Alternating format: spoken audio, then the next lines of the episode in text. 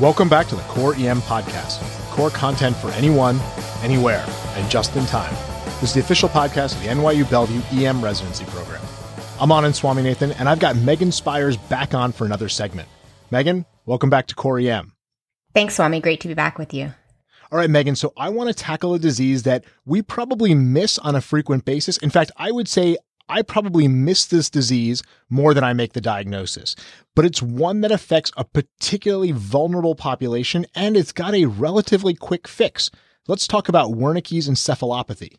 I really love this topic. For one, it has really interesting pathophysiology, and for toxicologists like me, that's something that we really, uh, really get into. But it's also really a great topic for emergency medicine. Like you mentioned, it's it's really easy to treat, but unfortunately, it's also really easy to miss. And when we miss this diagnosis, our patients suffer because the morbidity from Wernicke's is pretty is pretty significant. All right, so Megan, let's start at the beginning. What is Wernicke's encephalopathy? So Wernicke's is an encephalopathy that occurs secondary to thiamine deficiency, which is vitamin B1. Thiamine is needed for a lot of different processes in the body, but the main one here that we're going to focus on is that thiamine is a cofactor for the enzyme pyruvate dehydrogenase. And the overall big picture of this is that this enzyme with thiamine is needed to take glucose from anaerobic glycolysis into the Krebs cycle where we make the majority of our ATP. So what happens is this enzyme converts pyruvate, which is the end product of glucose metabolism and glycolysis, to acetyl CoA. And that's what we need to get into the Krebs cycle.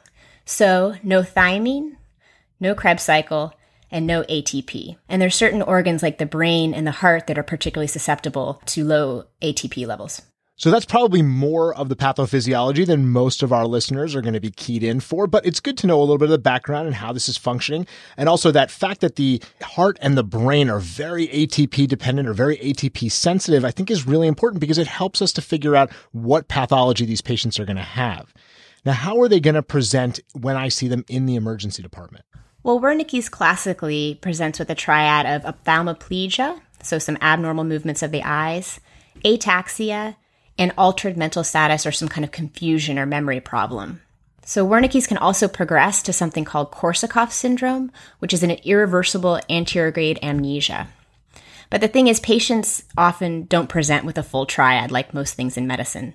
So you might just have a patient that presents with some confusion and ataxia, but they don't have the ophthalmoplegia. Another thing that you might find with these patients is decreased or absent reflexes. And then this isn't going to be something that they go out and tell you about, but um, you might be able to suss out that these patients are also going to be people who have a risk factor for thiamine deficiency. Yeah, so that really brings us to the groups that we have to be keyed in on. So which groups are we going to be particularly worried that Wernicke's could be at play? Well, so in the US, it's estimated that up to about 2% of the population has Wernicke's, um, but the majority of these are going to remain undiagnosed. And this occurs, you get thiamine deficient for three reasons, really.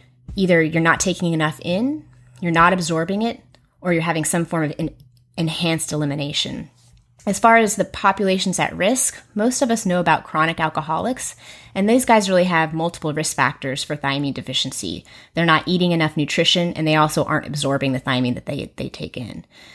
But other patients are also at risk, like those who've had bariatric surgery, those with AIDS or malignancy, uh, also hyperemesis gravidarum. And there's a great case report in the New England Journal in July of this year of, of a case of Wernicke's from hyperemesis.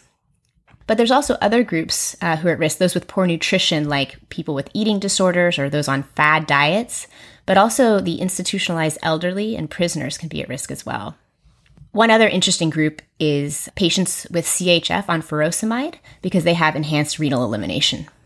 So it's really interesting. It's a lot of different groups. It's not just the alcoholic, but you can see how the alcoholic would be particularly difficult to pick up. Not only do these patients often get a little bit swept under the rug, we kind of ignore them when they're in the department, let them sleep it off, let them go home. But on top of that, some of the major diagnostic factors for Wernicke's are confusion or altered mental status and an ataxic gait. Both things that we see in, well, just about every alcoholic patient who presents with alcohol intoxication. So it can be obviously very difficult to tease these out. Now they have a frank ophthalmoplegia, or if they have a wide based gait when they're sober enough to leave, that might be enough for us to pick this up. But most of the patients are going to be a little bit more subtle. So aside from just understanding which groups are at risk, do you have any other tips that we can use to help us not miss these patients? So I would say the biggest thing is really just to pay attention to these chronic alcoholics that have multiple presentations, particularly if that presentation involves confusion. Spend an extra minute or two talking to them to really fully assess the mental status and do a good neuro exam. But a big thing would be don't blow off ataxia as being due to alcohol intoxication if the patient's sober enough to be discharged. Also, there's a clinical tool that you can use for detecting Wernicke's. Uh, it's pretty intuitive. It consists of four components. The first is dietary deficiencies then also ocu- oculomotor abnormalities, cerebellar dysfunction, and altered mental status or mild memory impairment. So, if you have two or more of those components, that should tip you off that you need to at least think about Wernicke's in these patients. I like that too because it doesn't focus on the triad, the classic triad that we're all taught in medical school. What it really says is you don't have to have all those components. Any two of these are going to be enough. And I think the one that you see, it's really the one that gets you into the diagnostic algorithm is that dietary deficiency. Once you have that, then you're going to be looking for those other three things. You're often going to pick up one and that's enough to make the diagnosis we can see now how frequent this is. You said 2%. I'm going to guess that again, I miss most of those, but having these tools, having the idea of these four components is going to help us to recognize this. Now, of course, it doesn't matter if we recognize a disease if you can't treat it, but like you mentioned earlier, this is a disease that has a good treatment, one that's effective and actually pretty cheap. We basically need to give them thiamine. So you and I worked together at Bellevue for four years. We gave 100 milligrams of thiamine, either IM or IV, I mean, a hundred times, a thousand times, God knows how many times we've done that in our chronic alcoholics. Is this the same treatment that we're going to use for Wernicke's? So the 100 milligram thiamine IV is totally an accepted treatment for the prevention of Wernicke's, and it protects patients for at least a week. And just as a reminder, we give alcoholics thiamine IV because in the presence of ethanol, thiamine absorption is drastically reduced. And they've done some studies that show in healthy human volunteers, it's reduced up to 50%. We tend to avoid the IM administration because those at risk for thiamine deficiency might also have diminished muscle mass, uh, making the absorption a little less predictable. But as far as the treatment for Wernicke's goes, we typically recommend 500 milligrams thiamine IV, and that's going to be given three times a day, TID for two to three days, and then we'd bump the dose down to 250 IV for another three to five days. And there are guidelines that recommend this, and that's what we follow, but I've done a little digging as to where we get this dose. And it's definitely not hard science, but you know, mechanistically it makes sense. Um, and there's, as you mentioned, very little downside to thiamine, even in these large doses. If you recognize Wernicke's, these patients are going to be getting 500 milligrams IV three times a day for a couple of days, and then 250 daily for another three to five days. So obviously, if you recognize this, Megan, this isn't, here's a little bit of thiamine, go on your way. They're going to have to be admitted to the hospital even though we do see when you give that first 500 milligrams, patients can have rapidly improving symptoms in front of you, but that's not enough. You can't just give them some oral thiamine and send them out the door. They're going to have to stay. They're going to have to get these infusions so you prevent their development of Korsakoff. Now, this is a little bit of an aside, but we were always taught that if you have a patient who's hypoglycemic, you got to give the thiamine before you give the glucose. Is that really true? Is that absolutely a hard and fast must be done, or is this a little bit of dogma here? Um, I'm going to go ahead and call this this a myth or dogma. Yeah, you know, a glucose load will increase your thiamine requirements, and so there's been this concern that developed that in patients who are already thiamine deficient, that single dextrose bolus might somehow push them over the edge into Wernicke's.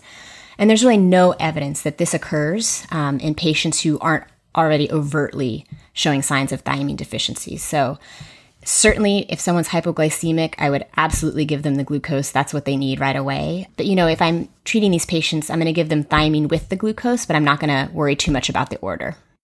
We want to pair these cognitively in our mind. So if I give glucose, I should give thiamine, but don't worry about giving the thiamine first. Just give the glucose, reverse the hypoglycemia, which is the one that is a life threat, and then the thiamine can be given afterwards. Megan, is there anything else that we need to do aside from the administration of thiamine in these patients who come in with Wernicke's? Administering that 500 of thiamine is really what you need to do. Um, certainly, you know, a regular workup, everything else that you do for these patients as indicated, but they do need to be admitted to the hospital, as you mentioned, and especially if you see improvement after that 500 of thiamine, that kind of seals the diagnosis for me at least. Um, and so those patients require admission to the hospital. One other thing I did want to mention about thiamine is that remember, this can also manifest, thiamine deficiency can also manifest with cardiac effects, and that's something called wet beriberi. Wet beriberi presents as a high output heart failure, and the patients come in complaining of fatigue, shortness of breath, peripheral edema.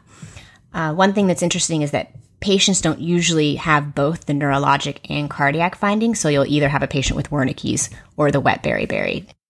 Very interesting. I can't say that I've seen a case of wet beriberi anytime recently, but it's good to know. And again, in our alcoholics who come in with signs of heart failure, something to think about because again, this is a relatively reversible cause, something that we can treat. Now, I think with all those tools, Megan, especially the idea of which of these factors you need to have to make the diagnosis. A lot of our listeners now have the tools to go out and diagnose Wernicke's. Everyone's going to be looking for it. I think we're going to find more cases and find more cases, again, that we can do something about, that we can treat. How about some take home points for the listeners? So my take home points would be just to think of this in, in those vulnerable patient populations like your chronic alcoholics. If you if you don't think of the diagnosis, of course you can't make it. So just think of this with those patients and then look for ophthalmoplegia, ataxia, and confusion particularly in patients that are high risk for this deficiency. And don't think that it can't be Wernicke's if the triad is not complete. And then remember, the treatment is not just the 100, it's 500 milligrams IV. Thanks, Megan. It's always great to have you back on the program. For the listeners, if you want to check out more from Megan, you can see her on Twitter at MB Spyres. That's S P Y R E S. And she also tweets at USC Med Talks. That's all for the Core EM podcast this week come over and check out the site at coreem.net. We've got a ton of great core content emergency medicine. We'll have a core post up on Wednesday and a journal update up on Thursday. Don't forget to check out our Facebook page, follow us on Google Plus, and on Twitter where our handle is at core underscore EM. Thanks, and see you all next week.